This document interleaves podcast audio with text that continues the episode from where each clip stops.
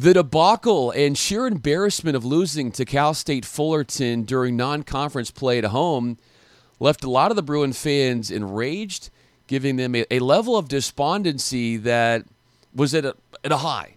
And the Bruin fans, even the most optimistic ones, were having a hard time fathoming anything in the short term that was going to be nothing short of bleak for this basketball team, considering what this group went through during the early portion of this season.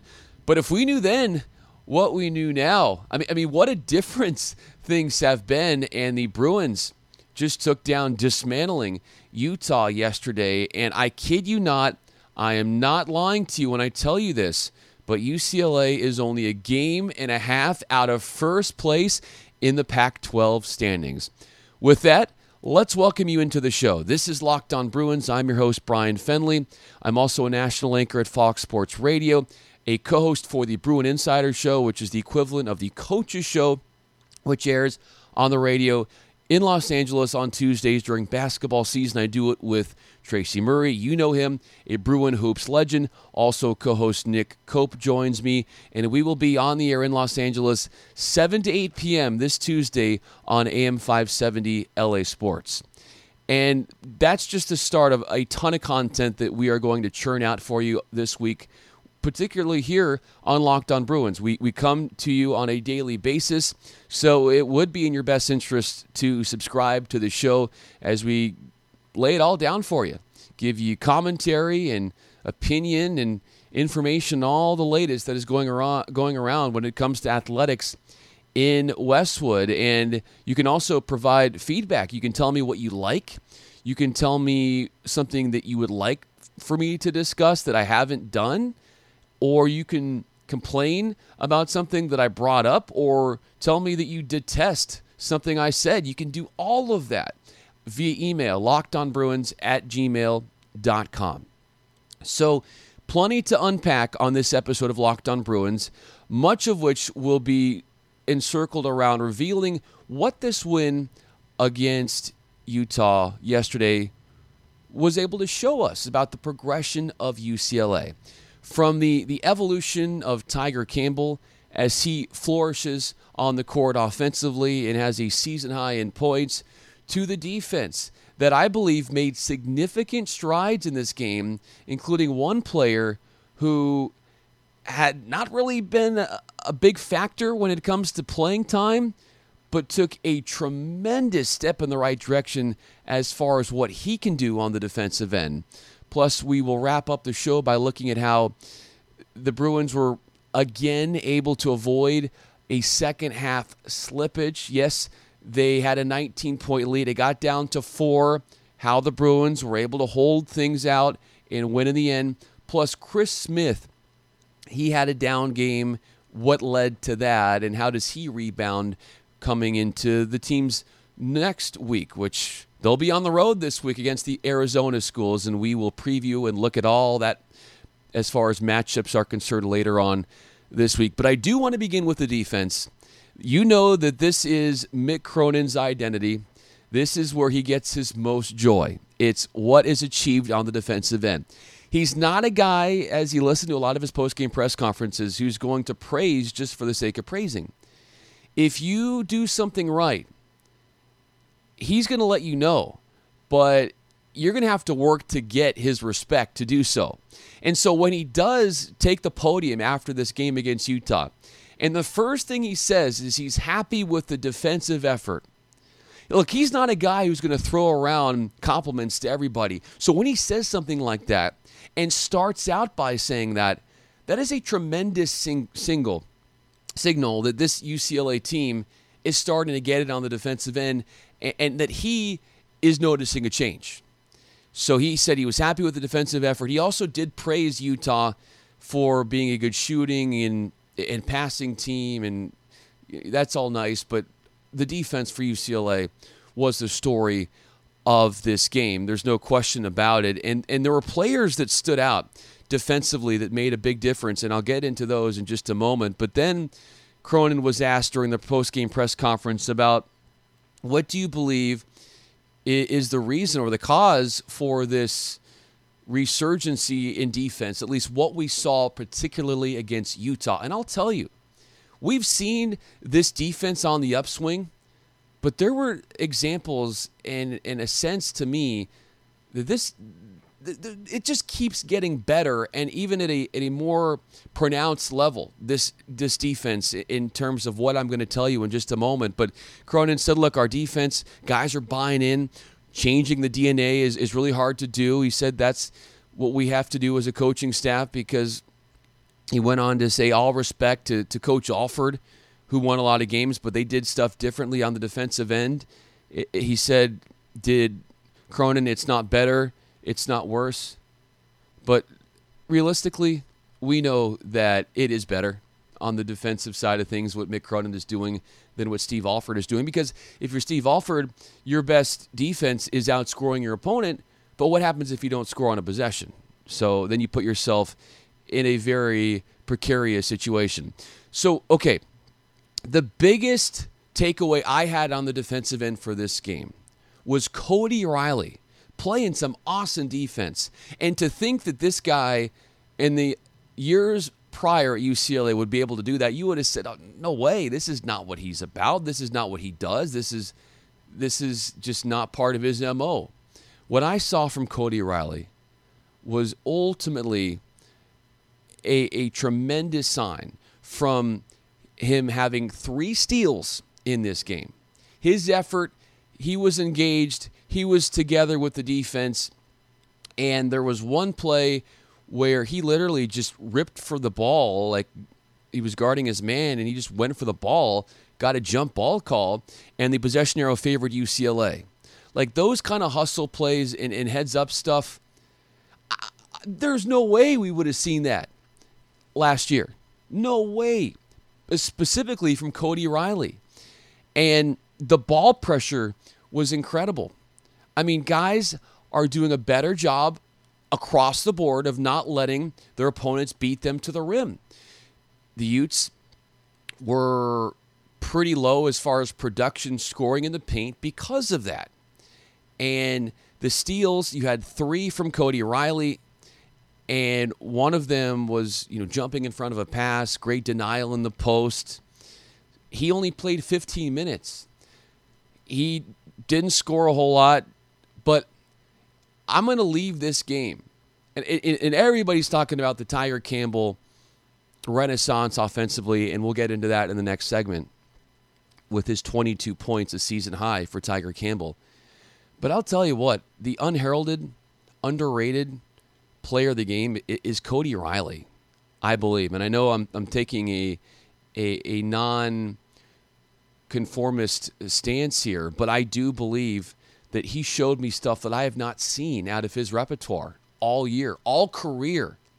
And it's those kind of glue guys that can come off the bench, give you a couple steals, rip the ball away, and, and get the jump ball. Like little stuff like that that's going to push this team to places that it really desires to go.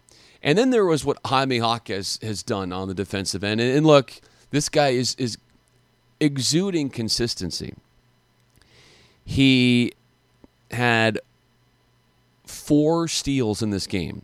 He had three assists, and he had zero, count it, zero turnovers. He had this this this one steal in the backcourt where he ended up getting fouled by Timmy Allen. The the, the crowd w- was barking for a, a, flagrant foul, an intentional foul, and it ended up getting warranted.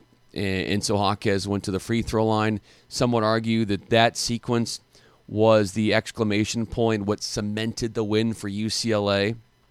Jalen Hill summed it up very simply after the game. He said, Nobody now is gambling on defense. They're playing within themselves. And we know what dysfunctional defense looks like, you know, from the years past at UCLA. That's one of the main reasons they brought in Mick Cronin. Last year, eh, kind of like the, the Matador defense where hey, come on in. It, if you remember the the movie Space Jam, and, and, I think when they started to play the game, and it was Jordan and his Looney Tune characters or whatever against the Monstars, and the Monstars were just dominating. That kind of domination was what we were on the, the losing end of last year and the years prior from just being replete on defense. And now there's a level of accountability. And now Mick Cronin is saying, straight faced, he's a straight shooter. He says the effort is there. And he went on to say that that is all you can really ask for.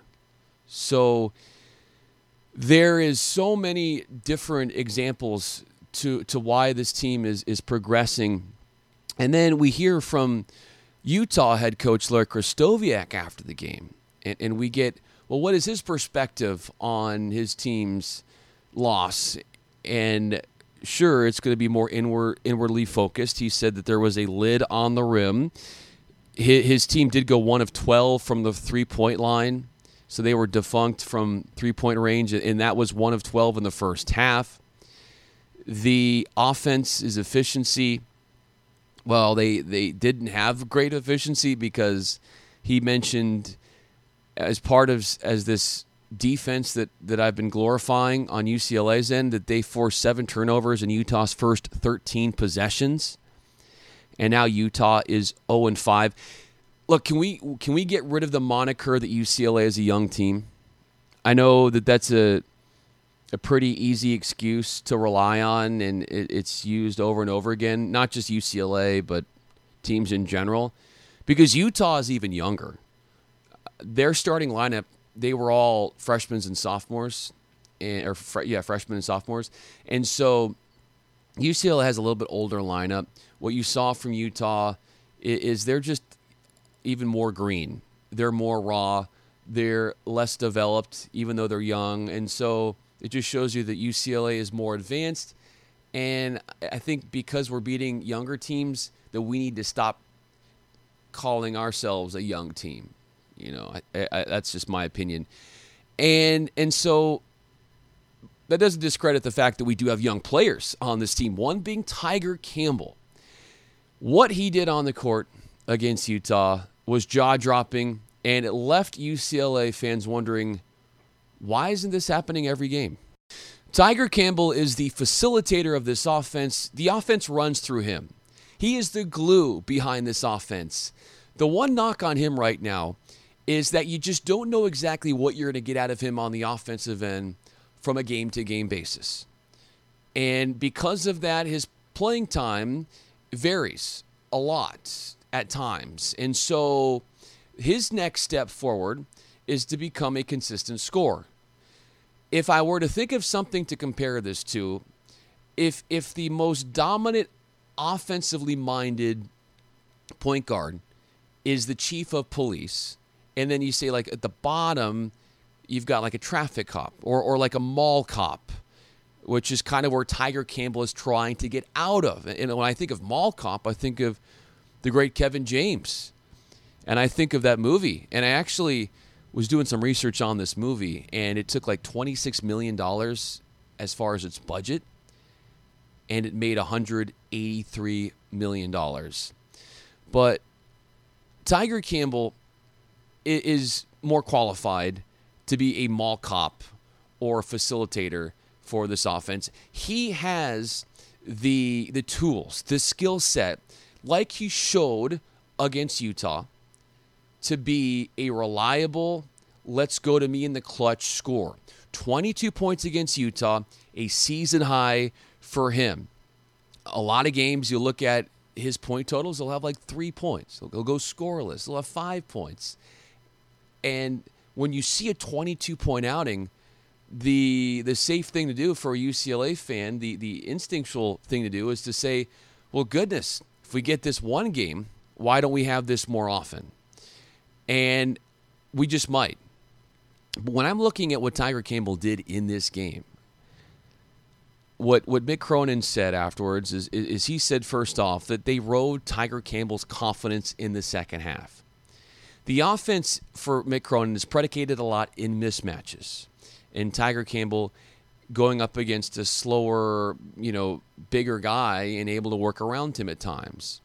But the Utah defense, they were man overboard trying to guard Tyger Campbell in this game. And he credited Campbell his success. He didn't take a lot of the, the credit, humble guy. He said it was thanks in large part to the Jalen Hill ball screens that opened him up to, to looks. Now, Jalen Hill, we, we can't forget about what this guy did. He had almost a double double, double figures in scoring, eight rebounds. Jalen and Jaime Jaquez were scoring at will around the cup. So, yeah, we discuss Tyger Campbell and, and his greatness in this game, but let's not forget what Jalen Hill and Jaime Jaquez did on the offensive offensive end as, as well.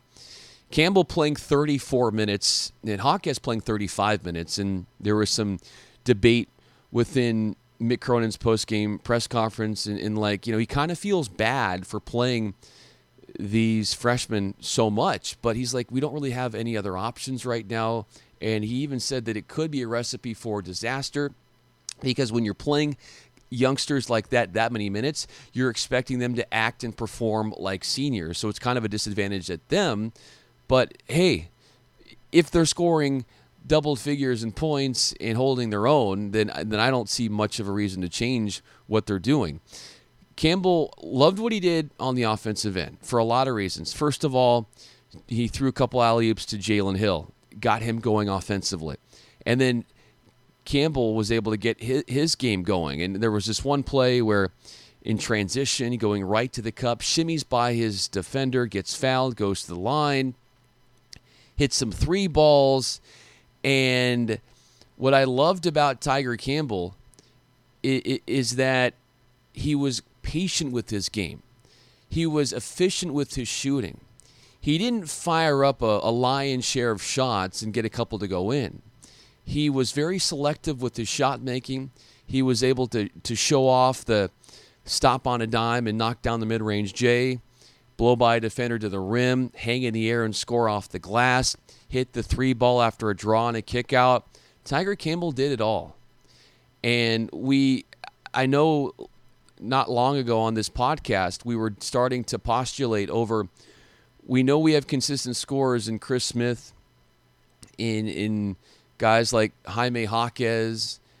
Where is the other consistent scoring going to come from? And, and Nick Cope even brought up that it was going to be Tyger Campbell. If, if he could just get some of those three balls to go down, because on those drive and kick situations, when they're able to penetrate, suck the defense in, leave Campbell open for three, he gets looks. And once those go down, you know, watch out. And they were going down in this game, and it was so awesome to see. The shots that that he were make was making in this game. Usually we saw from Chris Smith. Chris Smith coming off a career high of 30 points against Colorado earlier last week had single digits in points and, and coming up I'll explain why he was not able to be as much of a factor in this specific game. But first if you have been a listener of this podcast, I'm sure you've heard of all the great advertisers working with Locked On to reach sports fans. This one, of course, is Locked On Bruins. And this is a great opportunity to get a local business to reach some passionate Bruin fans, just like you. And unlike any other podcast, Locked On gives local companies the unique uh, unique ability to reach local podcast listeners. A not just any podcast listener, by the way, a Locked On podcast listener. And if your company wants to connect with Bruin fans and thinks that it's a great opportunity to get your product in front of them, we would love to hear from you. In fact, local fans love to support local businesses. Text the word advertising to 33777. That is advertising to 33777 or visit lockedonpodcasts.com slash advertising and let us know who you are. Again, that is text advertising to 33777. Chris Smith has steadily evolved into the offensive juggernaut for UCLA, the maven that the UCLA Bruins go to when they need a bucket in a clutch situation. At least for the most part, he has been that guy that you can rely on. Consistently leads the team in scoring had a 30 point game last week against Colorado, a career high. So we are becoming so familiar, so comfortable with him scoring at a high clip every game now that when he doesn't have one of those kind of games, it leaves us a bit perplexed. Six points against Utah yesterday. Why? First off, there were the turnovers. You know how Mick Cronin feels about turning the ball over. It's one way to get off the court. But what has been his biggest impediment right now, and sometimes he scores and plays so well that we lose sight of this, but games like this, it shows up. It's the foul trouble that gets in his way. Four fouls that he picked up in this game, and that subjected him to playing only 18 minutes. There was one foul that was called on him in this game where he had the ball at the top of the key, and you could feel that he was antsy to score and that he was about to force something up because it, it seemed that he wasn't, he felt, making enough dent on this game. Like you go to the whole cliche, and, and coaches tell you never play outside of your own game or let the game come to you. I feel like Chris Smith in this situation did not do that. And so he tries to force something up, create a shot, be the star.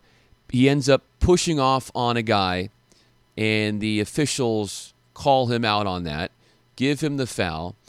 And as soon as that happens in the aftermath, it's Smith lowering his head, sulking his shoulders, and walking in a defeated manner back to the bench, only to get a stern talking to from Mick Cronin when he got back. Now, Mick Cronin has said this as well.